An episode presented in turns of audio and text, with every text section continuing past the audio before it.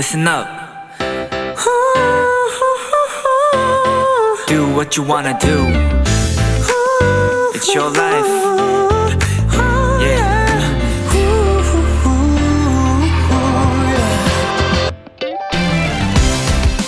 맨손으로 벽을 오르는 클라이밍. 이 클라이밍이라는 스포츠에는 조금 특별한 응원 문화가 있다고 합니다.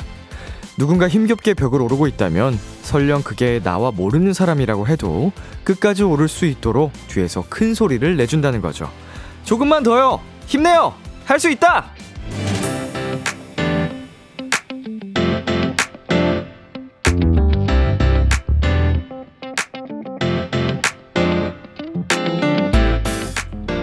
진심이 담긴 응원을 보내는 것도 응원을 받는 일에도 조금은 인색해진 요즘이지만요. 이곳 라디오에서만큼은 다릅니다. 응원이 필요하다면 어떤 사연이든 보내주세요. 무조건 청취자 여러분의 편에서 가장 큰 소리로 응원해드릴게요. B2B의 키스 더 라디오. 안녕하세요. 저는 DJ 이민혁입니다. 2023년 2월 15일 수요일 B2B의 키스 더 라디오. 오늘 첫 곡은 소녀시대의 힘내였습니다. 안녕하세요. 키스 더 라디오 DJ B2B 이민혁입니다. 네, 임나영님께서 보내주셨습니다. 뭐죠? 눈물 조금 날 뻔했어요. 시작부터 우리 도토리들 람디 모두 힘내요. 네, 이게 힘내라는 말을 이제 딱 들었을 때 이렇게 뭔가 울컥하신 분들이 계셨던 것 같아요. 그런 관련 비슷한 문자들이 많이 도착하고 있습니다. 6309님, 항상 비키라가 힘내라고 응원해주는 느낌이라 일상에서도 무너지지 않고 버틸 수 있는 것 같아요. 언제나 고마워요. 라고, 또 보내주셨는데, 뭐 제가 해드릴 수 있는 게 사실은 생각보다 많지 않기 때문에 여러분의 그런 다양한 사연들의 공감을 또 해드리고, 웃음을 드리고, 이런 게 전부잖아요. 근데 오히려 저는 비키라에 보내주시는 그런 응원과 사랑들에 더 힘을 많이 받곤 한답니다. 네, B2B의 키스 더 라디오. 청취자 여러분들의 사연을 기다립니다. 람디에게 전하고 싶은 이야기 보내주세요. 문자 샵 8910, 장문 100원, 단문 50원, 인터넷 콩, 모바일 콩, 마이케이는 무료고요. 어플 콩에서는 보이는 라디오로 저의 모습을 보실 수 있습니다. 잠시 후엔 이번 주만 수요일로 자리로 옮긴 헬로 멜로, 엠플라잉 차훈 씨, AB6IX 전웅 씨와 함께합니다. 연애 고민 사연 있는 분들 미리미리 사연 보내주세요. 광고 듣고 올게요.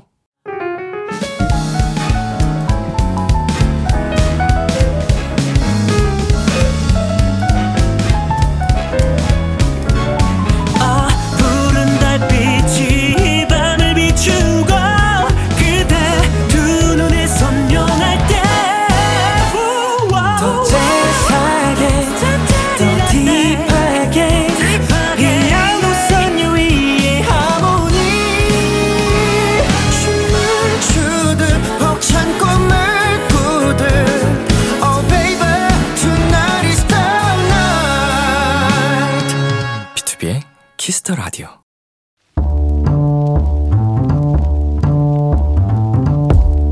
간식이 필요하세요? 한턱 쏠 일이 있으신가요? 기분은 여러분이 내세요. 결제는 저 람디가 하겠습니다.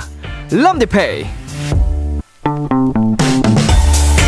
7480님, 람디, 얼마 전 저희 집이 이사를 했어요. 한동안 바빠서 정리를 못하다가 모처럼 주말에 방 정리를 했는데요. 아니, 제가 자주 입고 제일 좋아하는 옷들이 담긴 상자가 안 보이더라고요. 뭔가 쎄한 기분에 엄마께 여쭤보니 그거 쓰레기 아니었니? 수거함에 버렸지 하시네요. 옷이 없어진 것도 서럽고 제 최애 옷들이 쓰레기로 오해받은 것도 속상해요. 람디 엉엉. 아니, 제일 좋아하는 옷들이 몽땅 사라지다니 우리 7480 도토리 많이 속상하시겠어요. 그래도 수거함에 버렸으면 그 옷들이 꼭 필요한 곳으로 갈 테니까 좋은 곳에 기부했다 생각하시면 그래도 속상하시겠죠? 아무래도 오늘은 간식으로도 위로가 안 될 것 같은데 람디의 이 선물 받아주실래요? 백화점 모바일 상품권 람디페이 결제합니다. 람디 선물로 예쁜 봄옷 쇼핑하세요. 아이들의 누드 듣고 왔습니다. 람디페이, 오늘은 최애 옷들이 몽땅 사라졌다는 7480님께 백화점 모바일 상품권 람디페이로 결제해드렸습니다.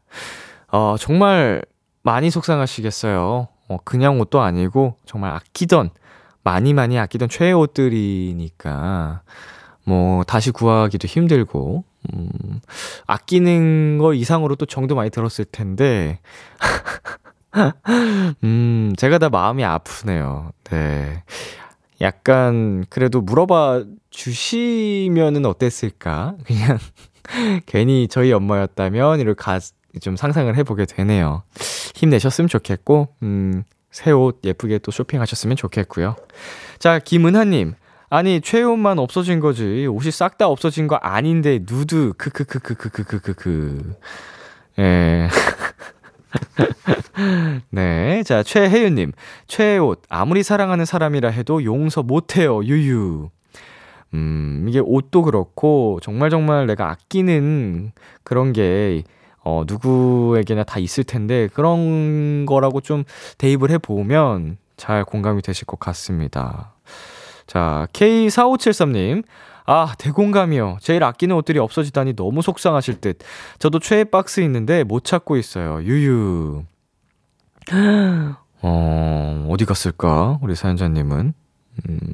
아끼는 거라서 따로 보관해 두신 것 같긴 한데 잘 찾아보세요. 꼭 찾으시기를 바라겠습니다. 네, 그리고 정진님, 뜨헉, 이번 기회로 더 이쁜 거 많이 구매해서 그거를 어머니께 각인시켜 드리자고요. 화이팅! 이라고 보내주셨습니다. 다음에는 뭐 각인도 각인인데 혹시라도 모를 그 오해의 소지가 있지 않게끔 정리를 더 잘 해두시는 걸로. 어떻게 정리를 해두셨으면 쓰레기처럼 보였을까 싶기도 하고 그냥 예쁘게 아끼는 만큼 더 정말 예쁘게 보관을 관리를 해두시면 좋을 것 같아요. 네, 람디페이, 저 람디가 여러분 대신 결제를 해드리는 시간입니다. 저희가 사연에 맞는 맞춤 선물을 대신 보내드릴 거예요. 참여하고 싶은 분들은 KBS 쿨 FM, B2B의 키스 더 라디오 홈페이지 람디페이 코너 게시판 또는 단문 50원, 장문 100원이 드는 문자 샵 8910으로 말머리 람디페이 달아서 보내주세요. 서지은님, 오늘 기쁜 소식을 들었어요. 막둥이가 취뽀했대요. 고학력자 백수가 될까봐 걱정했는데 다음 달부터 일한다니 기쁘네요. 조만간 만나서 만난 거 사줘야겠어요. 꺄. 진심으로 이게 우리 가족의 그 행복을 바라는 또 사연이었습니다. 걱정 얼마나 많이 했겠어요. 뭐 부모님도 그렇지만 이제 동생을 둔 입장으로서 뭐 잔소리도 많이 했을 거고 했겠지만 진심으로 더 잘 되기를 바라고 있었을 텐데 축하드리고요. 맛있는 거 많이 얻어 먹으셨으면 좋겠네요, 동생분. 네, 노래 듣고 오겠습니다. 하이키의 건물 사이에 피어난 장미. 하이키의 건물 사이에 피어난 장미 노래 듣고 왔습니다. 여러분은 지금 KBS 쿨 FM B2B의 키스 더 라디오와 함께하고 있습니다. 저는 키스 더 라디오의 람디 B2B 민혁입니다. 계속해서 여러분의 사연 조금 더 만나볼까요? 0925님, 저희 빌라 주차장이 굉장히 좁거든요. 친구가 놀러 왔다가 집에 가려는데 차 빼는 데만 34분 걸렸어요. 크크크크크크크크. 친구가 내일 출근인데 어떡해, 내일 아침 일찍 가야 하나? 근데 내일도 아침에 차를 못 빼면 못 나가 유 걱정하더니 의지의 한국인 근성으로 차 빼고 드디어 갔어요. 크크크크. 아, 너무 우프입니다. 어제 오신 거죠, 그러면? 네, 어제 와서 하루 자고 오늘 가신 것 같은데 이게 차를 빼는 거를 옆에서 도와주셨겠죠? 같이 좀 시야도 확보해 주시고. 얼마나 좁으면 이게 34분이 대단한데요? 아니면은 그 다른 차들 때문이면은 연락을 좀 해서 부탁을 드릴 법도 한데 아무튼 고생하셨습니다. 자, 그리고 전효정님, 람디, 요즘 이 시간쯤마다 옆집 사람이 노래하고 랩하는 소리가 들려요. 같이 노래방 온 줄 들린다고 티를 낼까요? 그냥 창문 닫고 모른 척을 할까요? 흐흐흐. 우리 효정님이 불편하시면 티를 내시고요. 그냥 뭐 지금 되게 그 옆집 분의 노래와 랩 듣는 게 웃기고 재밌다, 뭐 괜찮다, 뭐 그냥 문 닫고 하면은 참을만 하다 하시는 거면은 당분간 뭐 안 하셔도 좋고요. 근데 이게 너무 생활에 지장을 줄 정도로 소음이 심하면 말씀을 드려야죠. 옆집에 가서 컴플레인 넣어야죠. 자, 2709님, 안녕하세요 람디, 저 대상포진 걸린 지 7일째 되는 날이에요. 비케라에서 광고할 때 나오는 마동석 배우님의 당신도 대상포진 대상자가 될 수 있습니다 나레이션에 후덜덜 했었는데 레알로 대상포진 대상자가 됐지 뭐예요. 크크크크. 그래서인지 람디 목소리 듣는 이 시간이 힐링이 된답니다. 저에게 응원의 한마디 해주시면 금방 나을 것 같아요. 네. 이게 어떻게 어떤 흐름으로 연결이 된 건지, 쉽게 납득이 가진 않지만, 그래도, 제 목소리로 힐링을 하신다니, 다행입니다. 우리 2709님, 빨리 회복하시기를 바랄게요. 금방 나으실 거예요. 이제 7일 정도면은, 슬슬 나을 때 아닌가요? 저도 잘 모릅니다만, 화이팅, 화이팅. 라디오가 치료다. 네, 노래 두 곡 이어서 듣고 오겠습니다. 태양 피처링 BTS 지민의 Vibe, 아이콘의 죽겠다. KBS Kiss the Radio DJ 민혁 달콤한 목소리를 월요일부터 일요일까지 BTOB의 Kiss the Radio.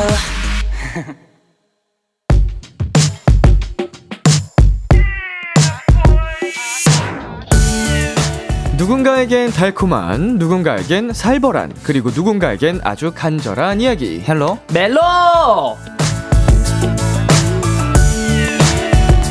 엠플라잉 훈씨, AB6IX웅씨, 어서오세요. 안녕하세요. 네, 청취자 여러분께 인사해주세요. 네, 안녕하세요. 엠플라잉 기타리스트 차훈입니다. 안녕하세요. 비키라의 붕방강아지 AB6IX 전웅입니다. 네, 한 주 동안 잘 지내셨나요? 네, 즐거웠습니다. 가장 맛있게 먹었던 음식. 저는 딤섬. 저 대만 갔다 왔거든요. 대만 팬미팅 갔다 왔는데 거기서 딤섬이랑 막 먹었는데 맛있더라고요. 그 터지는 그 국물 즙 죽음이야. 이거 뭐예요? 딤섬 죽음이야. 손은 왜 다치셨어요? 그 대만 공연하는데 그 백덤블링 하는 게 있었어요. 근데 백덤블링 하는데 착지를 제가 잘못해가지고 삐끗했구나. 네, 그래서 인대가 조금 늘어나가지고 이렇게 깁스를 했습니다. 아이고, 조심하시고 회복 잘 하시고. 감사합니다. 그래도 오늘 기분이 진짜 좋아 보이세요. 최고. 고기 먹고 왔거든. 아주 배불러서 아주 기분이 좋아. 죽음이야. 오자마자 오늘 왜 이렇게 기분이 좋지? 이러시 는 거예요. 맞아. 왜 이랬더니 주체가 안 돼. 죽음이야. 무슨 말투예요? 예? 웅이 말투예요. 제가 요즘 너튜브 보고 있는데 거기에서 이제 서준 엄마라고 계세요. 봤어요. 막 이렇게 하시는데 너무 재밌잖아. 그 요모조모 나오신 거에서 처음 봤어요. 너무 재밌잖아. 이거 한번 꼭 봐보시길. 잘한다. 자, 훈 씨는요? 갑자기 이 질문을 왜 했는지 모르겠는데 일주일 동안 가장 맛있게 먹은 음식. 저는 정말 진짜 입맛이 없는데 배는 고프고 뭐 먹지 하고 이제 냉장고를 싹 열었는데 바나나 우유가 있는 거예요. 그래서 그래, 이걸로 그냥 이번 한 끼 때워야겠다 하고 마셨는데 그게 너무 맛있었어요. 뚱바? 네. 뚱바로 바나 그 한 끼가 된다고요? 예. 오리지널? 라이트? 오리지널. 원래 이렇게 새 모이처럼 드세요? 새 모이만큼? 저희 매형이 맨날 그래요, 저한테. 천하 어차피 새 모이만큼 먹을 거니까. 참새 눈물만큼. 이렇게, 아이돌이다. 아이돌이네. 그게 유지가 되는 게 신기해요. 그러니까요. 이게 그 기초대사량이. 와, 아이돌이다. 아이돌. 그만큼 움직이지 않으니. 얼마나 낮으면. 저 한 딤섬 한 3만 개 먹은 것 같은데, 말해서. 네, 5496님께서 다른 듯 비슷한 우리 훈용이 밸런스 게임 한번 해요. 네. 자, 첫 번째. 평생 5곡의 노래만 듣기 가능. 대 하루에 2개의 노래만 들을 수 있음. 너무 어려운데? 자, 하나, 둘, 셋, 웅씨. 저는 하루에 2개. 훈이씨. 저도 하루에 2개요. 저도 하루에 2개. 5개는 질려. 맞아. 평생 5개는 너무. 질려. 박하다, 이거 벨붕이다, 벨붕. 그니까요. 그리고 사실 저희 같은 직업에서는 하루에 2개만 듣기도 힘들고, 5개를 평생 들을 수가 없어요. 콘서트 준비하고 뭐 하고 하려면 못해도 20곡 이상은 들어야 되기 때문에. 그쵸. 하루에 2개만 들으면 콘서트를, 그럼 10일 정도. 열흘 정도. 잠깐 마실 느낌으로. 네. 2개만 하고 얘들 안녕. 그리고 여기 조건 중에, 2개를 하루 종일 들어도 되는 거잖아요. 그죠. 한 번씩만 듣는다고 했으면 조금 더 약간 하루에 2곡밖에 못 듣는다고 2번밖에 이럴 수도 있는데 그것도 아니고. 자, 두 번째 밸런스 게임입니다. 네. 노래 들을 때 이어폰 사용 금지 대 노래 들을 때 이어폰만 사용 가능. 아, 근데 노래 들을 때 이어폰 이렇게 없이 이렇게 딱 틀어놓고 이렇게 춤도 좀 춰줘야지. 되게 재밌는 건데. 아, 그럼 저는 네. 노래 들을 때 이어폰만 사용 가능하도록 하겠습니다. 저도 노래 들을 때 이어폰만 사용하도록 하겠습니다. 저도. 네. 아, 이것도 벨붕이네. 그러게요. 그러니까 안 갈리네. 네. 아, 저희가 또 무대 위에서 하려면 인이어 껴야 되거든요. 네. 그렇죠. 아, 그리고 기차 같은 데서 버스에서 노래 듣고 싶은데 이렇게 저 혼자 크게 빵 틀 수 없잖아요. 그렇죠. 이동할 때. 네. 자, 아래도 많이 있는데 재밌어 보이는 거 한 두 개만 해볼까요? 골라서. 웅이 씨랑 훈이 씨가 하나씩 골라서 얘기해 주세요. 전 절친 일주일 내내 만나기 대 절친 1년에 한 번 만나기. 전 1년에 한 번 만날게요. 1년에 한 번요? 예. 왜요? 뭐 일주일 내내 만나기 좀 피곤할 것 같은데. 저는 일주일 내내 만나기. 전 이미 그리고 장준이를 거의 일주일 내내 만나는 느낌이어가지고. 두 분 로켓단이라는 소문이 있어요.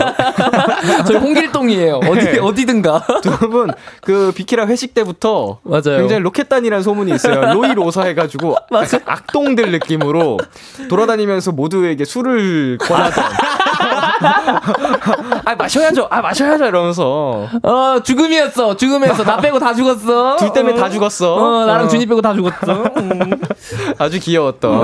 훈 씨는요? 저도 절친 1년에 한 번 만나기 하겠습니다. 어차피 얘가 외로워. 정말 친한 친구면은 어차피 잘 살 거 알아요. 무소식이 희소식이라고. 네, 저는 한 번만 만나겠습니다. 외로워. 저랑 되게 굉장히 같은 생각인데. 그리고 1년에 한 번 만나면 또 애틋하잖아요. 그리고 또 하루 되게 재밌게 수다 많이 떨고 맛있는 거 먹고 추억 만들고. 그리고 정말 친하면 1년에 한 번만 만나도 어제 본 거랑 똑같아요. 그렇죠. 그렇죠. 외로워. 안 돼. 훈이 씨도 하나 골라볼까요? 그럼 저는 원하는 얼굴로 살기 대 원하는 몸매로 살기. 일단 저는 원하는 얼굴로 살겠습니다. 몸매는 왜요? 지금 얼굴이 마음에 안 드세요? 별로 좋아하는 얼굴은 아니긴 해요. 이렇게 만화에서 튀어나온 듯한 진짜, 미소년이. 너무한다. 아니, 욕심쟁이다. 욕심쟁이다 진짜. 얼마나 더 잘생겼을까. 사실 그런 것보다도 약간 몸매는 제가 노력하면 바꿀 수 있잖아요. 근데 노력을 하면. 얼굴도 투자를 하면. 아니, 투자와 노력은 약간 좀 의미가 그쵸, 다를 수 있으니까. 그쵸. 저도 얼굴로 할게요. 얼굴. 네. 그러면은 두 분이 원하는 약간 얼굴 상 같은 게 있어요. 막 늑대상, 뭐 여우상, 뭐 이런 거 있죠. 아니면은 배우분들, 연예인분들 중에 저는 좋아하는 남자 배우 있으면 저는 진하게 생기신 느낌이 좋아요. 그렇게 되고 싶어요. 얼굴. 네, 진하게 제가 평생 될 수 없는 얼굴이잖아요. 진하게 생기는 느낌은 그 막 쌍꺼풀도 이렇게 막 있고 그 더 배트맨 주연의 그 턱 엄청 발달하신 크리스천 벨 말고 이번에 새로 더 배트맨 주연된 그 진짜 잘생긴 배우 있거든요. 그 뱀파이 역할도 하시고. 좀 근데 그런 것 같아요. 좀 멋있게. 진짜 완전 좀 남자다운. 완전 남자답고 잘생겼어요. 팍팍팍팍 이런 느낌. 이로 되고 싶어요. 훈이는? 저는 제가 정말 좋아하는 밴드 이제 마이 케미컬 로맨스라는 밴드의 보컬인 그 제라드웨이라는 분이 계신데 그분이 진짜 노래도 잘하고 이름도 멋있네. 얼굴도 되게 잘생기셨어요. 제라드웨이. 네. 이름. 맞아. 로버트 패틴슨. 로버트 패틴슨 그 뱀파이어 역할로 대박난 연기 진짜 잘하고. 좀 이렇게 그러면 좀 이렇게 빡빡 느낌으로. 진짜로 완전 멋있게 생겼어요. 저는 몸매를 선택할 것 같아요. 왜요? 형은 근데 형은 누구의 워너비의 몸매예요? 그니까 형은 아니 저는 어쨌든 두 개 중에 하나를 선택하는 거니까 선택한 건데 지금도 만족합니다만. 만족하죠. 그래도 굳이 하나를 선택하면 몸매를 선택해서 키도 몸매에 포함되잖아요. 그쵸. 저는 뭔가 더 그럼 저도 몸매 할래요. 큰 사람의 삶을 살아보고 싶다. 저도 몸매로 바꾸겠습니다. 저도 186으로 한번 살아보고 싶어요. 진짜 크다. 이제 모든 세상을 우러러 볼 수 있는 삶을 살아봤으니까. 그쵸. 좀 더 내리깔 수 있는. 좀 내리깔고 보는 느낌으로. 윗공기도 한번 맡아보고 싶다. 좋죠. 그런 마음가짐. 다음 인생 2회차가 있다면 그때는 좀 큰 사람으로. 큰 사람으로 살아보고 싶은 마음이네요. 이거 재밌겠다. 친구와 듀엣곡을 부른다면 괜찮단겠죠. 다음으로 넘어가야 되는데 빨리 이거 하나 해볼까요 그러면? 네. 네. 애인과 친구가 듀엣곡을 부른다면 괜찮다 안 괜찮다. 근데 듀엣곡이 완전 사랑 노래인 거죠. 달달한. 예쁘네 오늘도 어제만큼. 이걸 같이 부르는 거 아니면 잔소리 늦게 다니지 좀만 소리 멀리 좀 해봐. 저는 서로 쳐다보지 않으면 괜찮다. 근데 쳐다보면 좀 기분 나쁠 것 같아요. 아 저는 부르면 안 돼요. 안 괜찮다. 안 된다. 저는 뭐 신경 안 쓸 것 같아요. 그렇죠. 훈 씨라면 상관없을 것 같고 저는 그 가정이 있습니다. if 둘이 이렇게 쳐다보면서 부르면은 이렇게 다니지 좀 이건 안 되고 조금 질투 나니까 안 된다. 그 정도. 네. 재밌네요. 아 시작하겠습니다. 헬로멜로. 네, 두 분이 참여 방법 안내해 주세요. 네, 헬로멜로 코너에서는 솔로 짝사랑 썸 그리고 커플들의 고민까지 연애와 관련된 모든 사연들을 받습니다. 사소한 사연도 진지하고 심각하게 다뤄드리고요. 무조건 사연을 보내주신 분의 편에 서서 같이 공감해드리고 함께 고민해드립니다. 문자샵 8910 단문 50원 장문 100원 인터넷 콩으로는 무료로 참여하실 수 있고요. 말머리 멜로 달아서 보내주세요. 심쿵 사연 짧은 고민에는 아몬드 초콜릿을 그리고 긴 고민을 보내주신 분들께는 치킨 플러스 콜라 세트와 저희의 맞춤 추천곡까지 전해드립니다. 익명 요청 확실하게 지켜드리고요. 연애 고민뿐만 아니라 커플들의 달달한 멜로 사연, 연애 성공담, 고백 후기 등등도 기다립니다. 이번엔 헬로멜로 코너 속의 코너죠. 심쿵 시뮬레이션. 뾰로롱. 와우. 우리 도토리 여러분들의 멜로 감성을 1000% 충전시켜드리기 위해 준비한 시간입니다. 저희 세 사람의 목소리로 듣고 싶은 달달한 얘기들 말머리 심쿵 달아서 지금 보내주세요. 훈 씨부터 소개해 주실래요? 0094님께서 저는 헬스장 혼자 다니는데 헬스장에서 같이 운동하고 있는 사람들 보면 참 부럽더라고요. 웅이가 같이 하는 것처럼 해주세요. 알겠습니다. 자기야, 그거밖에 못해? 더 할 수 있잖아. 자, 한 세트 더. 으짜.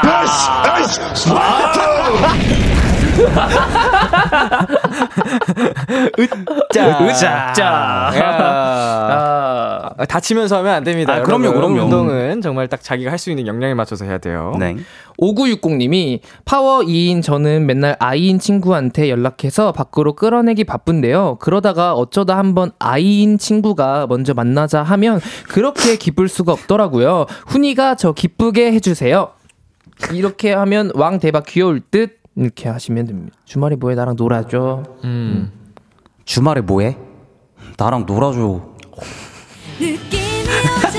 고양이 같다. 근데 약간 좋아하는 것 같은데? 그렇습니다. 그린라이트 아니야?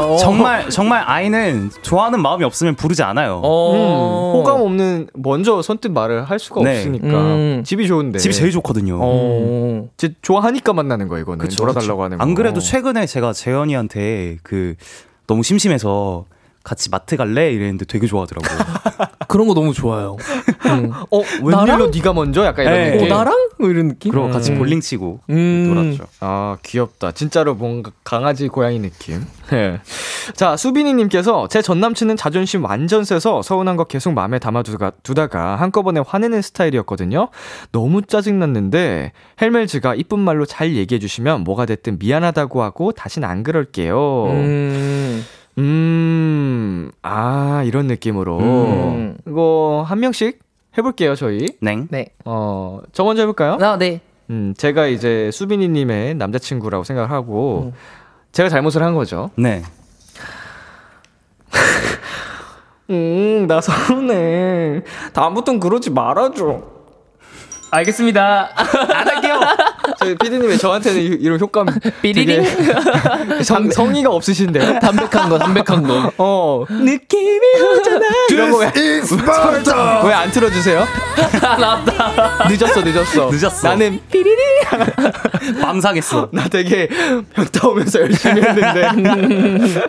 자 다음 분 제가 한번 해보겠습니다. 네. 아니 나 미안해. 아니 근데 네가 먼저 그랬잖아. 뭔데? 들려? 아니 이게 상황이 안 맞아서 너무 웃겨. 그러니까. 아니 근데 네가 먼저 그랬는데. 아니 내가 진짜 미안해. 아니 근데 네가 먼저 그랬잖아. 느낌이 오잖아. 이게 어떤 느낌이 오는 건지. 자 훈이가 볼게요. 수빈아, 이런 건 내가 너무 미안한데 방금 그 말은 조금 속상해. 하지 말아줘. 오, 좋았다. 이게 딱 어울린다. 속상해. 담백하면서 그러면서도 약간 솔직하게 얘기해주는 게 귀엽고 네. 뭔가 알았어 나도 미안해 이렇게 같이 나올 것만 같은 그쵸 그쵸 내가 아까 그런 거 미안해 하면서 갑자기 둘이 뽀뽀하고 우리 그러지 말자 이러면서 짜증나 아니 수빈이님의 이제 편에 서서 그쵸 가상인 거니까 가상 그죠 자 방금 심쿵 사연 소개된 분들에게 아몬드 초콜릿 바로 보내드리겠습니다. 이렇게 두 분께 듣고 싶은 심쿵 사연 그리고 연애 고민 사연들 계속해서 보내주세요. 2부에 소개해드리도록 할게요. 노래 한 곡 듣고 오겠습니다. AB6IX의 찬스. 오! AB6IX의 찬스 듣고 왔습니다. 헬로멜로 첫 번째 사연 웅씨가 소개해주세요. 네, 익명요청님의 사연입니다. 저는 곧 600일이 되어가는 남자친구가 있습니다. 제 남친은 엄청 달달하고 자상한 스타일이에요. 여보세요? 일어났어? 아이고 아직 졸려요. 얼른 일어나세요. 으짜 출근해야지. 아또 점심 맛있게 먹어. 보고 싶다. 지금 바빠? 나 심심한데 나랑 놀아줘. 이렇게 심쿵 멘트도 잘해주는 아주 스윗한 남친이죠. 그런데 딱 하나 좀 서운한 점이 있어요. 저랑 통화를 할 때 남친 주변에 누가 있을 때가 있잖아요. 그러면 목소리의 온도가 한없이 차가워져요. 여보세요? 점심 잘 먹었어? 나? 나도 완전 맛있는 거 먹었다? 발사믹 샐러드. 저 훈이씨 그 파일 이거 맞아? 잠깐만. 아 네 그거 맞습니다. 네네 여보세요? 아 점심 잘 드셨다니 다행이네요. 그럼 약속은 나중에 잡는 걸로 하고 다시 통화하시죠. 네 먼저 끊겠습니다. 이렇게 갑자기 저를 거래처 직원 대하듯이 변해버려요. 물론 회사 사람들 앞이니까 이해가 안 가는 건 아닌데요. 누가 옆에 있고 없고에 따라 말의 온도차가 너무 달라지니까 알면서도 너무 서운해져서 고민이에요. 저 진짜 과한 걸 바라는 거 아니거든요. 그냥 보통 톤으로 다정하게만 얘기해줘도 좋을 것 같은데 이 문제 어떻게 해결하면 좋을까요? 헬로멜로 도와주세요. 헬로멜로 첫 번째 사연, 통화할 때 갑자기 톤이 달라지는 남자친구가 고민인 익명요청님의 사연이었습니다. 청취자 여러분도 도움이 될 만한 조언 바로 보내주시고요. 두 분 어떻게 보셨나요? 아, 너무 남자친구분이 이해가 되면서도 약간 충분히 사연자님이 상처를 받으실 수 있겠다 싶더라고요. 아니, 좀 저는 되게 이런 분도 계시구나라고 생각을 했던 것 같아요. 근데 그간에 뭐 많은 사연들을 만나봤지만 굉장히 귀여운 사연은 이 정도면 가지 않나. 맞아요. 충분히 해결 가능할 것 같고. 네. 자, 이 남자친구분은 연인이랑 단둘이 있을 때 그리고 다른 사람이 있을 때랑 행동이 많이 달라지는 것 같죠? 네, 그런 것 같습니다. 두 분은 좀 어떤 스타일일 것 같아요? 주변을 좀 의식하는 편일지 아니면 신경을 안 쓰는 편일지. 내가 일반인이다라고 가정을 하면. 별로 신경 안 쓸 것 같아요. 네, 별로 신경 안 쓰고 그냥 똑같이 할 것 같은. 이제 항상 앞뒤가 다른 모습이 아닌. 어차피 직장에서도 분방강아지면 그럼 똑같이 하지 않을까. 저는 좀 의식을 할 것 같아요. 뭐 물론 이 사연자님 남자친구분만큼은 아니겠지만 그래도 약간 눈치를 슬슬 보지 않을까. 근데 이게 또 경우에 따라 달라지지 않을까요? 맞아요. 어떤 상황이고 어떤 사람과 있고. 아 그렇죠. 만약에 이렇게 정말 달달하게 스윗하게 하는 사람이었더라도 어르신들 엄청 많이 갑자기 막 들어왔어. 그쵸. 근데 계속 그러면 약간 좀 애기 맘만 먹었죠요? 이러면 안 되니까. 거래처 분들만 오셨어. 그러기 좀 어렵잖아요. 그쵸. 그런 상황에 따라서는 조금 또 달라질 수 있지 않나. 자, 우리 그 두 분 주변에 네. 이렇게 사연 속 남자친구분처럼 막 상황에 따라 달라지는 분이 있나요? 되게 막 박박박 바뀌는. 아니 제 주변에는 한 명도 없는 것 같은데 딱히. 저희 팀 회승 씨가 네. 약간 그 지금 밴드 서바이벌 프로그램을 하고 있는데 네. 이게 프로듀서로 있을 때랑 이제 아닐 때의 모습이 약간 그게 차이가 조금 있더라고요. 약간 뭐 하나라도 이렇게 콕 집어서 이 친구들에게 도움이 돼야겠다라는 그 마인드가 네. 눈에 보여요. 그래서 어떻게든 내가 이 친구들을 최고로 만들 거야 이런 그게 보여서 이런 게 좀 다른 건가 싶더라고요. 불을 켜고 이제 프로페셔널한 모습을 보여주시는군요. 네, 우리 사연자 커플이 만난 지 600일이 되어가면 2년 가까이 또 되신 건데, 어쨌든 사연자분 입장에서는 또 서운할 수 있는 거예요, 충분히. 네, 그렇죠. 네, 서운할 것 같아요. 사연만 보더라도 평소 남친이 굉장히 정말 다정한 편이신 것 같은데, 안 그러던 사람이 갑자기 차갑게 하면 아무래도 더 차갑게 느껴지고 마련이니까. 그렇죠. 만약에 두 분이 사연자분이시면은 어떻게 해야 할 것 같아요? 저는, 그래도, 직장 생활하는 거 아니까 나 다 이해하는데 그래도 조금만 평소처럼 내가 많은 거 바라는 거 아니잖아, 그냥 이렇게 똑같이 해주면 안 될까? 라고 그냥 귀엽게 얘기를 해보는 것도 나쁘지 않을 것 같아요. 네. 그 만병통치약이죠. 최고의 대화 대화도 좋지만 약간 이건 너무 뻔하고 좀 약간 너무 정석적인 대답이니까 남친분이랑 똑같이 하시는 건 어떨까요? 지금 일하다가 막 남친분한테 전화가 왔어요. 나 밥 먹었지. 근데 옆에서 딱 누가 말 걸면 이따 다시 전화할게. 그리고 딱 끊으시면 역지사지로 느껴봐라. 뭐 잘못한 거 있나? 이러면서 뭐 기분 안 좋은 일 있었어? 라고 물어보겠죠. 자, 우리 김향아님께서 주변 사람들이 있는 데서도 똑같이 하면 주변 사람들에게 고민이 될 수도. 주변 사람들이 불편할 수도 있죠. 너무 이게 알콩달콩 막 꽁냥꽁냥하고 있으면 다 알 텐데. 그쵸. 네. 4233님이 저는 남친이랑 전화하다가 주위 상황이 곤란하면 우리들만의 비밀 단어를 사용해서 그 단어를 말하면 그냥 끊어요. 남친님의 자본주의 모습을 사랑해주세요. 이거 좋은 아이디어인 거야. 그러게. 오늘 이렇게 전화하다가 포도 이러면 포도는데 누가 봐도 이상한데요. 여보세요. 포도.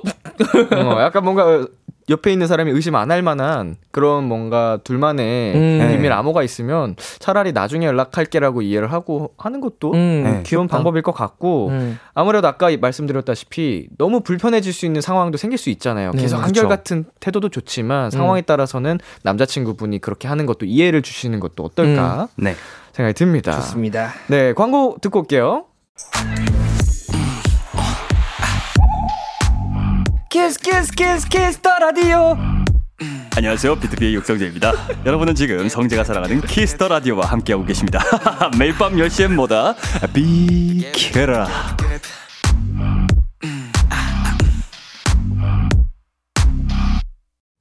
KBS 쿨 FM, BTOB의 키스 더 라디오 헬로멜로 함께하고 있습니다. 옆에 누가 있으면 목소리 톤이 달라지는 남친 사연에 훈 씨가 추천곡 가져오셨죠? 네, 사연자분의 편에 서서 생각을 해봤을 때 남친분께서 한결같으셨으면 좋겠다라는 생각으로 본조비의 Always 갖고 왔습니다. 훈씨의 추천곡 본조비의 Always 듣고 저희는 잠시 후 11시에 만나요. 기대해 주면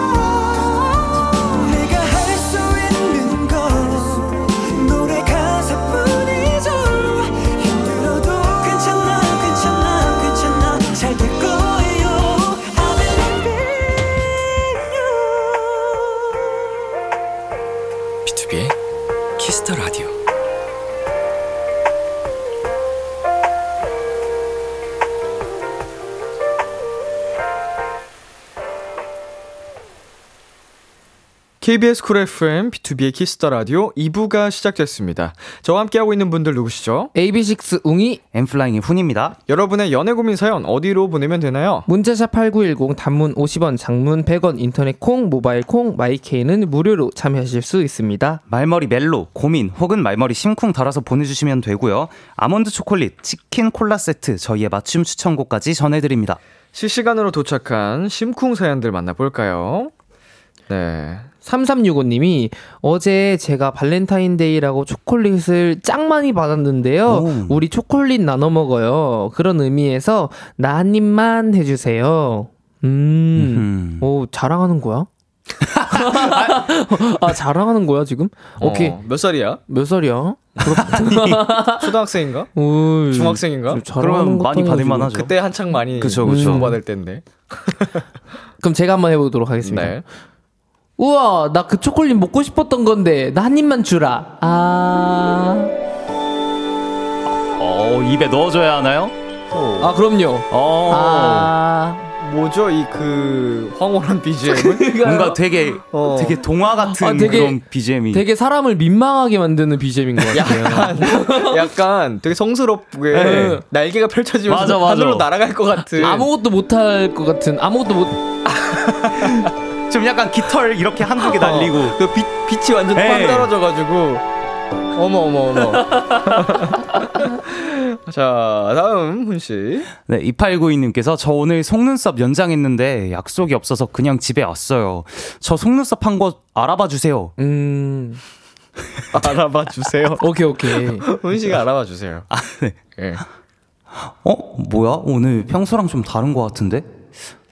뭐야? 속눈썹 왜 이렇게 길어? 아, 너무 이쁘다.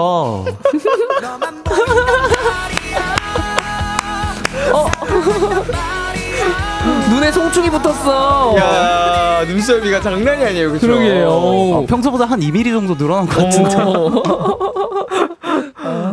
이건 좋아하는 거다, 100%. 좋아해도 못 알아봐. 그렇죠, 당연하죠. 자, 수우님께서 문과 감성 낭낭한 세 분 이과식 고백해주세요. 예시를 세 가지를 보내주셨는데 저희가 하나씩 해볼까요? 네, 좋습니다. 자. 이제 누가 먼저 해보실래요? 저부터 한번 해보겠습니다. 알겠습니다. 너를 만나기 위해 단세포 생물부터 진화해왔어.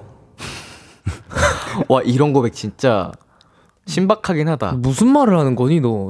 좀 약간 공대식 이과식 나는, 그런 고백인 것 같아. 나는 너를 오스트랄로피테쿠스부터 좋아했어. 뭐 이렇게 얘기하죠. 먹힐지는 의문입니다만 신박하긴 해요. 네. 자, 그럼 두 번째는 제가 할까요? 네. 그래도 목소리는 좀 해서 우리 사이는 단일 결합도 이중 결합도 아닌 삼중 결합이야. 무슨 소리야 이게? 무슨 말인데? 난 집합밖에 모른단 말이야. 왜 이래? 근데 들으면 심쿵하시나 봐요. 이게 심쿵하는 포인트가 있는 거죠? 아니, 제가 문과라서 잘 모르겠어요, 사실. 무슨 말인지 모르겠어요. 자, 마지막은 이거는 뭔가 그럴싸하네. 네. 아는 단어들이 나와가지고 맞아요. 제가 해볼게요. 고백하는 거잖아. 네. 너를 보면 내 중추신경계에 도파민이 흘러넘쳐. 그래도 이거는 이해는 돼. 저도 도파민 중독이에요. 재밌는 거 찾아다니고. 중추신경계에 도파민이 흘러넘쳐. 그만큼 좋다. 설레나? 어렵다. 심쿵하나? 이과분들 후기 남겨주세요. 심지어 닉네임도 수우님이세요. 수엘립의 붕단질 산풀 내네. 오랜만에 듣는다. 칼막칼 뭐 이런 거 맞아요. 술래비 붕단진 사풀레 남아알규 이낭님만 칼카. 와, 그걸 다 외웠어. 이거 안 외우면 집에 못 갔었어요. 하긴 웅이는 아직 몇 년 안 됐으니까. 그쵸. 예. 10년 됐나? 10년도 더 됐는데. 웅이가 10년 됐으면 전 얼마나 될게요? 전 얼마나 될게요? 저 그냥 울게요. 기억이 안 나. 자, 다음.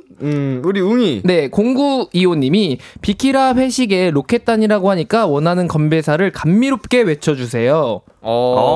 저희 근데 건배사 했었나요? 딱히 안 했던 거 한두 번 하긴 했는데 건배사를 크게 외친 것보다는 그냥 다 같이 그냥 건배 이런 느낌이었죠. 건배사 뭐가 있지? 건배사 뭐가 있어요?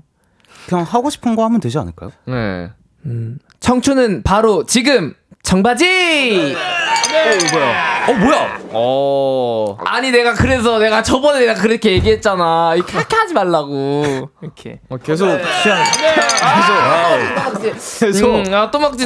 여기저기 종횡무진이었어요 그날 웅이가.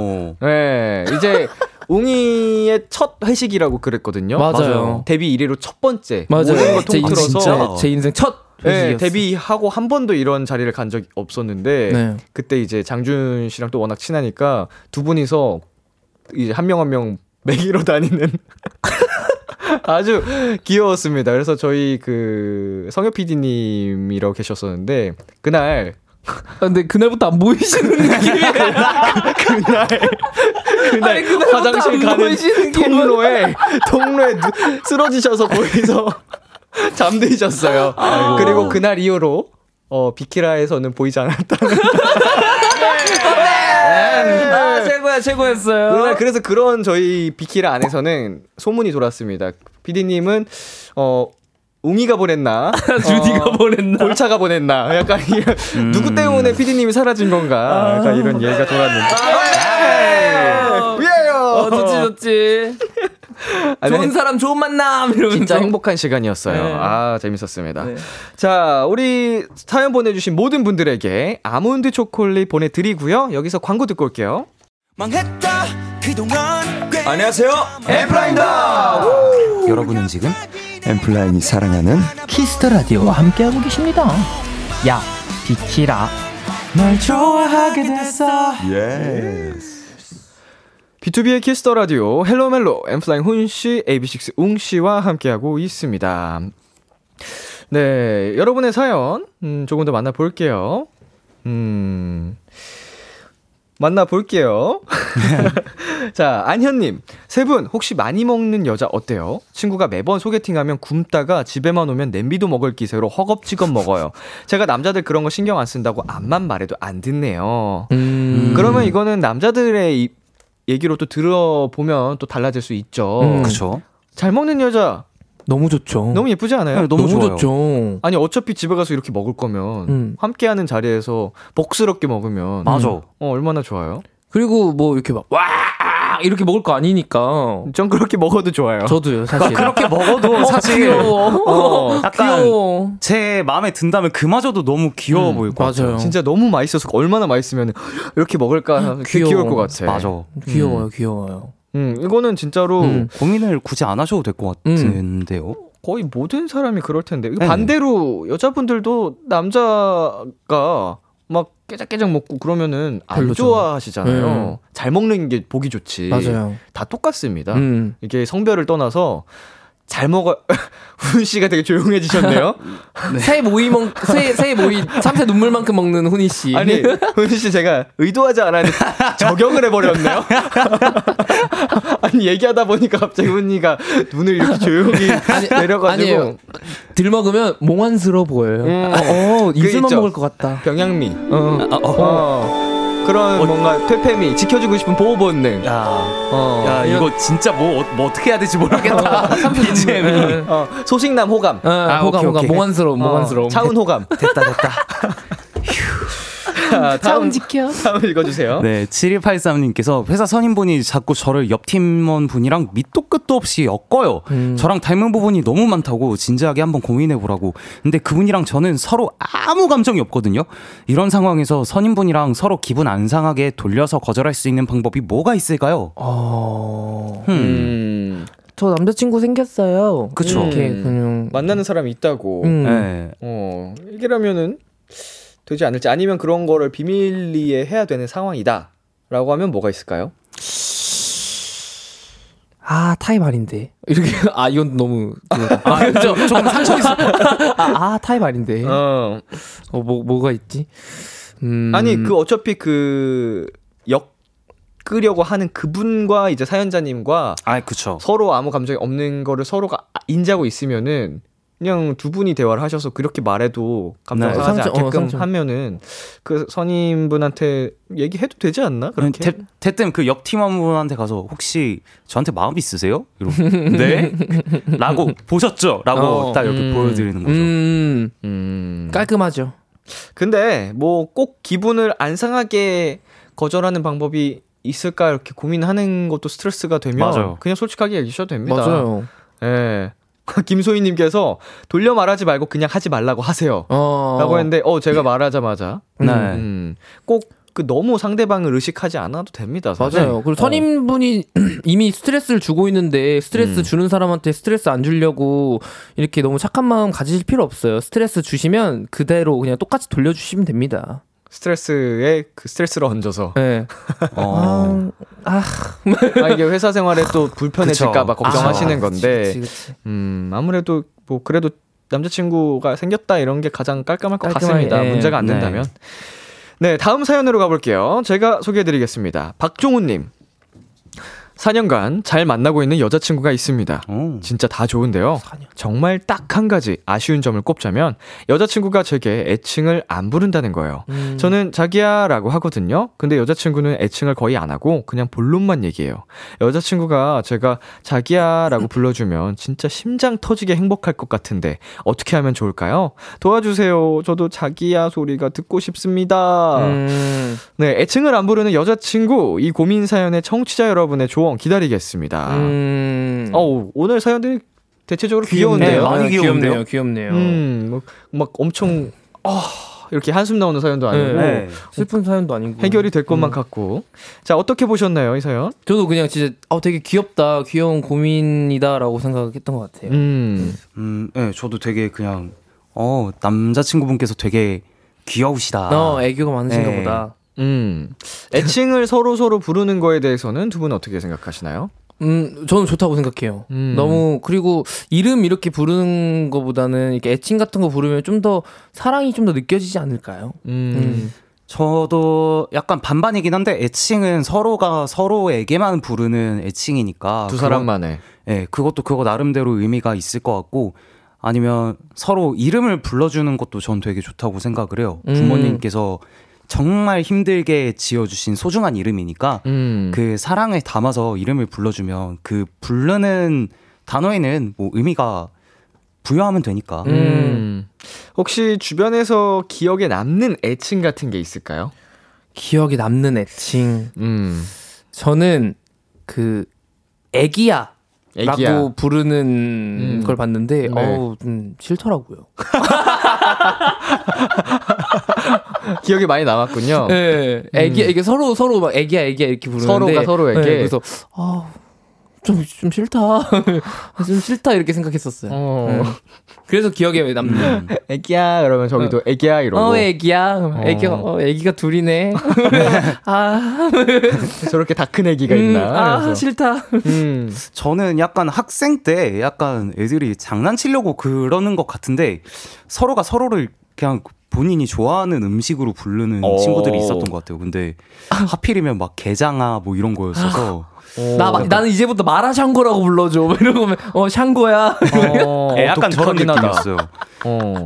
네, 뭐 끝은. 네, 스페셜하긴 하네요. 네. 두 사람만의 그거니까. 두 사람만의 그건데 왜 제 머릿속에 아직도 남아 있는지는 모르겠어요. 샹궈야. 신기하다. 자, 4년을 만났는데 자기야를 안 부른다. 이 정도면은 여자친구분이 이런 거 진짜로 못 견디하시는 것 같아요. 네. 그런 것 같아요. 싫어하시는 것 같은데.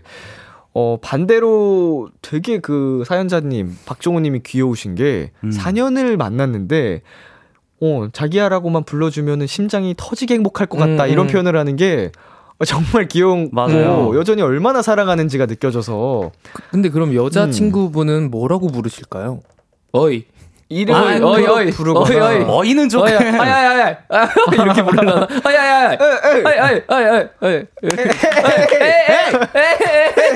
어떻게 부르실까? 너무 아니면 약간 애니메이션 램으로 저기 어떻게 부르실까? 그냥 톡톡 치고 막 밥 먹었어 이렇게. 아니면 이름을 부르거나 뭐 민영아 이렇게 부르거나. 아야야야. 자, 자기야가 부담스러우시다면 뭐 적당한 애칭을 하나 만들어드리는 건 어떨까요? 훈이. 예, 박종훈이시니까 훈이야. 종아. 이건 종아는 안 되겠다. 종아는 안 될 것 같고 종아는 이해 많이 해야 될 것 같고. 네. 훈이가 제일 뭐. 그냥 이름이니까 이렇게 끝자로 부르는 경우 많잖아. 친구들 사이에서도 가족들 사이에도 되게 많고. 저도 친구들 중에 저한테 혁아 부르는 애들도 있고 하거든요. 저도 장준이 준이 준아 이렇게 부르니까. 아니면 약간 여자친구분께서 좋아하시는 동물을 이렇게 불러보는 건 어떨까요? 뭐 나무늘보. 그런 늘보야. 아르마딜도야. 아르마딜도. 늘보야. 아니면 고양이를 좋아한다 그러면 양이야, 뭐 이런 거. 아니면 종우님께서 좋아하시는 이제 동물을 해서 이제 여자친구분께서 아지야, 뭐 이렇게 부른다거나. 제가 생각하기에는 이렇게까지 원하시면은 항상 부르진 못해도 뭐 기념일이나 뭐 이런 생일날 정도에는 그래도 한 번씩 이벤트성으로 해주는 게 어떨까. 정말 이렇게 좋아하시고 기뻐할 것 같으면. 내가 사랑하는 사람이 그 정도로 행복하다면 한 번쯤은 해줄 수 있잖아요. 맞아요. 그러니까 둘이 타협을 봐서 항상 자기야라고 불러주는 건 여자친구분도 힘들어 하시니까. 정말 기념일이나 스페셜한 날 이벤트처럼 그날로 이렇게 합의 보는 걸로. 좋습니다. 기념일만 기다려주시겠다. 그러면 그날 행복히 죽는 거지. 이제 그 전날에 이제 심장 뛰어가지고 못 주무시는 거지. 아, 내일이면 자기야라고 부르겠지? 서로가 한 발씩 양보해서. 네. 자, K6463님께서 애칭 불러서 부끄러우면 부끄러워서 귀엽고 익숙해지면 익숙해졌다는 그 자체가 좋은 건데. 맞아. 그쵸. 이거를 아예 안 해보신 거면은 그 처음이 또 어려울 수는 있죠. 네. 그쵸, 그쵸. 네, 낯간지럽고 그러면. 네. 네. 신하정님께서 여자친구분이 많이 부끄러우신가 봐요. 낯간지럽지 않은 애칭으로 바꿔보는 건 어떠신가요? 아까처럼. 네, 아까 저희가. 늘보야, 이런 거. 샹고야, 이런 거. 근데 귀여운 거 많잖아요. 젤리야, 뭐 이런 거. 아, 젤리. 좋죠, 좋죠. 젤리. 네. 좋다. 진짜 여자친구분이 좋아하는 애칭으로 뭐 이런 거. K3131님이 저 예전에 신바랑 닐라로 했던 적 있어요. 라이온킹 커플. 너무 좋아. 너무 좋다. 신바 닐라. 유일하게 집에 남아있는 인형인데 신바랑 닐라 이렇게 나란히 있거든요. K3131님 커플이셨나? 짱 귀여워요. 아, 근데 했던 적 있어요는 예전이구나. 과거형이네요. 아니면 지금은 신바랑 닐라로 안 부르실 수도 있는 거죠. 아, 그쵸. 이제 결혼을 하셔가지고 여보가 됐을 수도 있죠. 그쵸. 그랬을 수 있는 거니까. 급하다 급해. 포장이 급해. 아, 지금 빨리 배달 가야 되거든요. 자, 김영준님, 베트남 음식 좋아하는 저는 반세오야 반미야라고 했어요. 이게 메뉴 이름이죠? 그런가 봐요. 반미. 반미가 그 쌀 이름인가? 샌드위치 같은 거. 아, 샌드위치야. 반미야. 아까 그 훈이 씨 어렸을 때 그 친구 커플처럼 약간 게장아 이런 거죠. 그런 느낌으로 실제로 하신 분이 또 나타나셨네요. 아니면 그 얘기를 듣고 이렇게 써주신 건가요? 아, 그냥 베트남 음식 좋아하는 뭐 그럴 수도 있고요. 자, 재밌네. 이번 사연에는 웅 씨가 추천곡을 가져오셨습니다. 네, 저는 이 제목 중에서 꼭 하나가 불렸으면 좋겠다라고 생각을 해서 린 선배님의 자기야 여보야 사랑아 가져왔습니다. 네, 오늘 사연 보내주신 박종훈님께 웅씨의 추천곡 린의 자기야 여보야 사랑아 전해드릴게요. 네, 린의 자기야 여보야 사랑아 듣고 왔습니다. 헬로멜로 엠플라잉 훈씨, AB6IX 웅씨와 함께하고 있고요. 마지막 사연 훈씨가 소개해주세요. 네, 익명 요청님의 사연입니다. 저는 다음 달 대학교 1학년 신입생이 되는 도토리예요. 수능 끝나고 커피숍 알바를 하다가 알게 된 동갑 친구 웅이가 있는데요. 웅이는 성격도 좋고 센스도 좋고 너무 귀여워요. 아무래도 그 친구를 좋아하게 된 것 같습니다. 근데 제가 웅이랑 있었던 일을 제 절친한테 다 얘기하거든요. 뭐? 집에 잘 들어갔는지 카톡을 했다고? 야, 100%야. 웅이도 너한테 마음이 있다니까. 진짜? 웅이도 나를? 그래서 한번 용기 내보기로 했습니다. 발렌타인데이도 있겠다 고백해보기로요. 그래서 지난 주말을 디데이로 잡았습니다. 진짜 제가 손재주가 없는데 직접 수제 초콜릿도 만들었고요.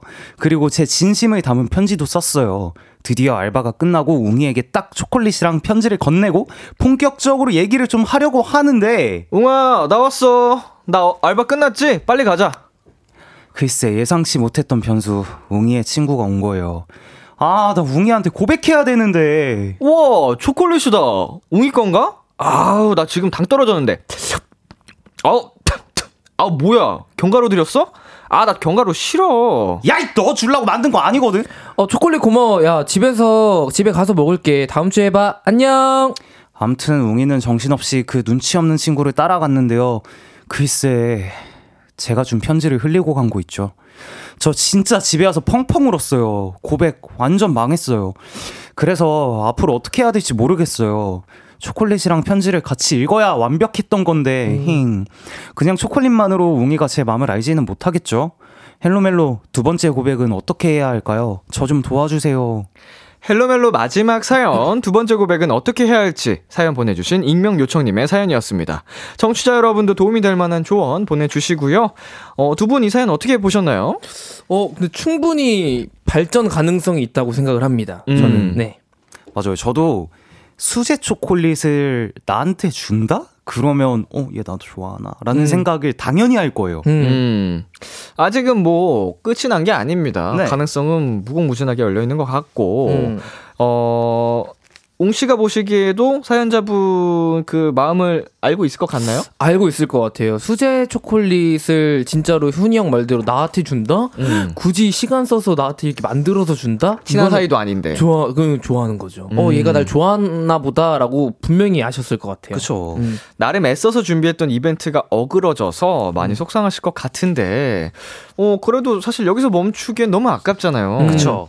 마음을 진짜 표현을 하려면, 그리고 진짜 고백을 하기 전에 친구가 등장했기 때문에 제대로 된 고백을 한번 다시 해보는 게 낫겠죠? 맞아요. 네. 그렇게 생각합니다. 무조건입니다.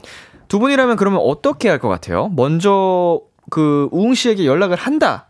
아니면 다음번 알바 때까지 기다린다? 저는 연락합니다. 연락해서 만나자고 해야 할 것 같아요. 바로 그냥 이렇게 끝내기를 할 것 같아요. 초콜릿도 줬는데 완전히 네. 끝내기.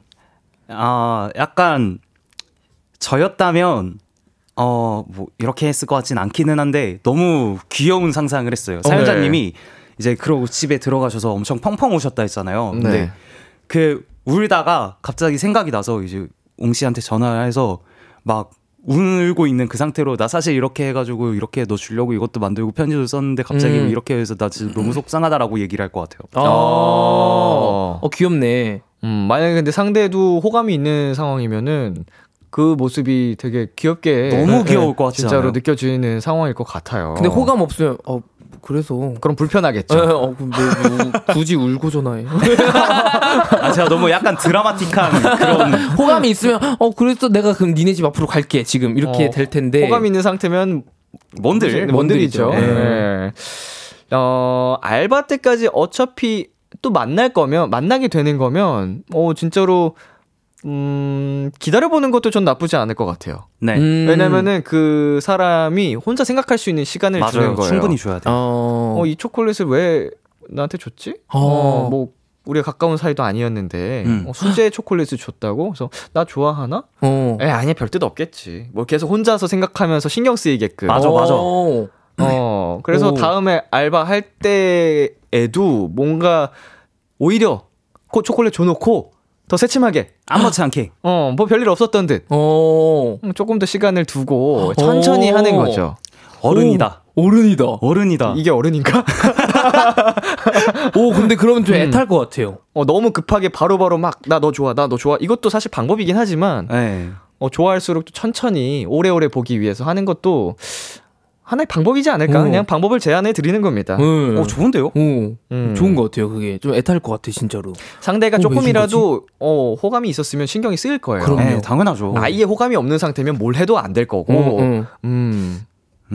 근데 아무리 호감이 없다고 해도 나를 위해서 시간과 정성을 투자해서 그 초콜릿을 직접 만들어 줬다는 거에서 호감이 싹 틀 수도 있는 거잖아요. 그렇죠. 근데 이거 맞는 충분히. 게 이제 그 사람을 싫어하거나 미워하는 사람만 아니면 맞아.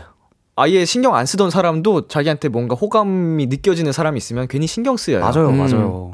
그런 건 있기 때문에. 맞아요. 자, K1243님.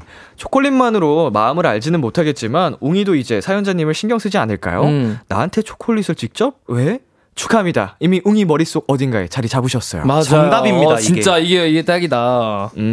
이제 그거 점점 그 영역을 확장해 나가면 되는 거죠. 왜? 나 좋아하나? 뭐야, 이거 결혼하자는 건가? 이렇게 손주 이런 걸로 하지? 이름을 뭐로 짓지? 이름 어떻게 해야 되지? 아들이 좋을까, 딸이 좋을까? 나 딸 결혼 못 시켜. 지금 아파트가 나오려나? 우리 딸 결혼 못 시켜. 이렇게까지 갈 수 있을 거예요. 그럼요. 진짜 많이 갔다. 네, 축하드립니다. 네. 유수아님께서, 근데 제가 웅이었으면 편지 없어도 심장이 흔들렸을 거라 확신합니다. 제가 웅인데도 확실합니다. 네, 진짜로. 제가 웅인데도. 그 정성에 어쨌든 마음이 그 감동은 받을 것 같아요. 이게 마음이 좋아하는 마음이 아니어도 고맙잖아요. 맞아요.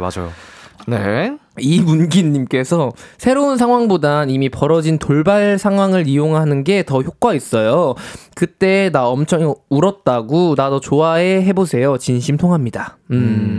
그리고 또 사실은 제가 아까 뭐 그렇게 생각할 시간을 주는 것도 방법이다라고 얘기를 했지만 저는 원래 그냥 진짜 직진하는 타입이라서 계속 표현하거든요. 그러면은 그 진심은 또 언젠간 통하죠. 수도 있어요. 그쵸. 근데 이게 뭔가 되게 부담스럽게 하면은 안 되지만 그렇게 그냥 계속 진심을 표현하는 것도 방법이니까 우리 사연자님이 잘 내 성향에 맞는 스타일에 맞는 걸 맞아요. 찾아서 꼭 우리 진짜. 헬로멜로 성공하셨으면 좋겠어요. 화이팅 사연 보내주세요. 울지 마세요. 아직 가능성이 열려 있습니다. 충분해요. 맞아. 자, 이번 사연에는 두 분이 추천곡 가져오셨는데요. 먼저 훈이 씨부터. 약간 사연자님의 사연이랑 조금 맞는 것 같기도 하고 또 그만큼 이쁜 사랑하셨으면 좋겠어서 엠플라잉의 폭만 갖고 왔고요.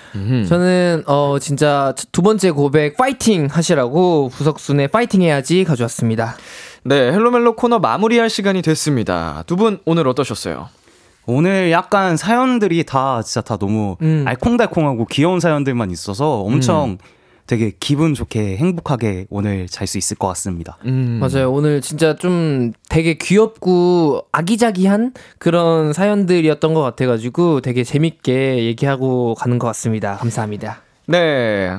오늘도 정말 유쾌한 시간이었고 사실은 제가 그 라디오를 시작할 때 좀 많이 하품을 하고 있었어요.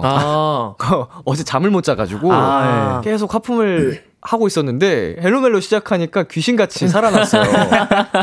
두 분의 힘이고 이 정말 즐거운 그만큼 행복한 시간이었다라는 거를 얘기를 드리고 싶네요. 감사합니다. 자, 저희는 훈 씨의 추천곡 엠플라잉의 폭망 그리고 웅 씨의 추천곡 부석순의 파이팅해야지 두 곡 들으면서 두 분과 인사 나누도록 하겠습니다. 안녕. 바이.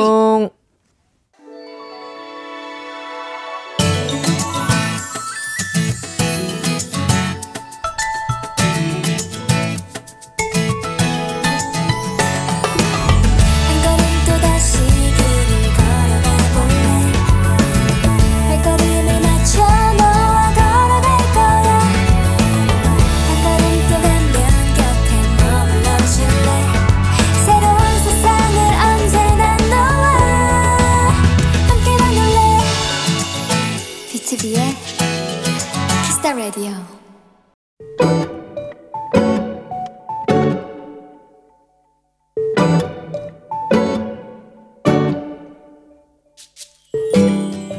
엄마가 반찬 가게를 오픈하신 지 3개월이 됐다.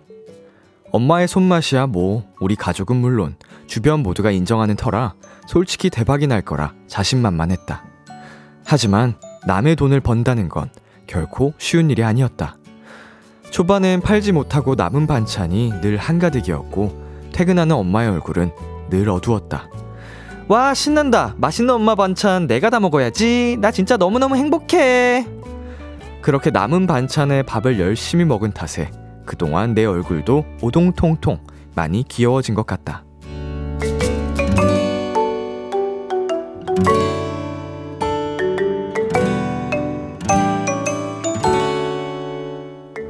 다행히 조금씩 가게는 자리를 잡아 조만간 배달 서비스도 시작하려고 한다.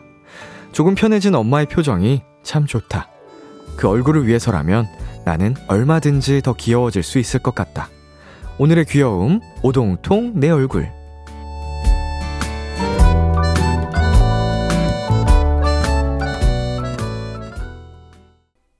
자이언티의 양화대교 노래 듣고 왔습니다. 오늘의 귀여움, 오늘은 청취자 7793님이 발견한 귀여움 오동통 내 얼굴이었습니다. 네, 정말 사랑스러운 우리 7793님 딸인가 아들인가 사랑스러운 그 자녀를 둔 부모님의 마음이 얼마나 먹지 않아도 배부를까요? 힘든 그 상황에서도 말을 너무 예쁘게 하고 엄마 거 내가 다 먹어야지 이렇게 하고 먹어주면 진짜 예쁘겠다. 우리 사연자님이 진짜 귀여움 많네요. 다행히 우리 또 가게도 자리를 잘 잡아가는 것 같고요. 입소문이 또 나고 있겠죠. 이게 워낙 또 맛있다고 소문이 나 있으니까 배달 서비스도 대박 나셨으면 좋겠고요. K4573님, 오동통 내 얼굴 너무 귀엽네요. 남의 돈 받기 정말 쉽지 않죠. 유유라고 보내주셨습니다. 오동통 내 얼굴 하니까 지난주에 저의 얼굴이 생각나네요. 진짜 지난주 제가 그 보이는 라디오도 그렇고 제 사진, 영상 이런 거 찍어주신 걸 봤는데 이대로는 안 되겠다 싶더라고요. 그래서 일주일 사이에 2kg 정도를 뺐는데 다들 좋아해 주시지만 제가 안 좋아하기 때문에 저는 더 뺄 겁니다. 자, 김은하님, 정말 공감해요. 저도 케이크 폐기할 때 마음이 찢어져요. 유유유유유. 그러니까 열심히 정성스럽게 만들었는데, 그냥 정말 버려야 될 때, 얼마나 또 마음이 안 좋겠습니까? 다들 이렇게 잘 되셨으면 좋겠습니다. 박지연님, 어머님의 반찬 아끼시는 모습이 너무나 예뻐요. 어머님 반찬 가게는 잘 되실 겁니다. 하트를 2개나 보내주셨어요. 네, 그리고 전효정님, 얼른 맛집으로 소문나서 어머님 더더 행복해지셨으면 좋겠네요. 라고 보내주셨고, 또 많은 분들이 응원을 해주셨습니다. 우리 사연자님 가족분들이 더 행복할 수 있게 가게 대박나시기를 응원하겠습니다. 오늘의 귀여움 참여하고 싶은 분들은요, KBS 쿨 FM, B2B의 키스 더 라디오 홈페이지 오늘의 귀여움 코너 게시판에 남겨주셔도 되고요. 인터넷 라디오 콩, 그리고 단문 50원, 장문 100원이 드는 문자 샵 8910으로 보내주셔도 좋습니다. 오늘 사연 보내주신 7793님께 피자 플러스 콜라 세트 보내드릴게요. 키스 더 라디오에서 준비한 선물입니다. 톡톡톡 예뻐지는 톡스앤필에서 마스크팩과 시크릿티 팩트, 하남 동네 복국에서 밀키트 복요리 3종 세트를 드립니다. 노래 한 곡 듣고 올게요. 한이준의 달콤하지 않은 노래. 참 고단했던 하루 끝 널 기다리고 있었어. 어느새 익숙해진 것 같은 우리, 너도 지금 같은 맘이면 오늘을 꿈꿔왔었다면 곁에 있어줄래. 이 밤 나의 목소리를 들어줘. 키스 더 라디오 2023년 2월 15일 수요일 B2B의 키스 더 라디오 이제 마칠 시간입니다. 네, 오늘은 오늘만 수요일로 자리를 옮긴 헬로멜로 시간이었고요. 오늘도 역시 엠플라잉의 훈씨, AB6IX 웅씨와 함께 아주 즐겁고 행복한 시간 보냈습니다. 더 많은 달달한 사연 기다리고 있을게요. 네, 오늘 끝곡으로 소금 피처링 실리카겔의 사랑해 준비했고요. 지금까지 B2B의 키스 더 라디오, 저는 DJ 이민혁이었습니다. 오늘도 여러분 덕분에 행복했고요. 우리 내일도 행복해요.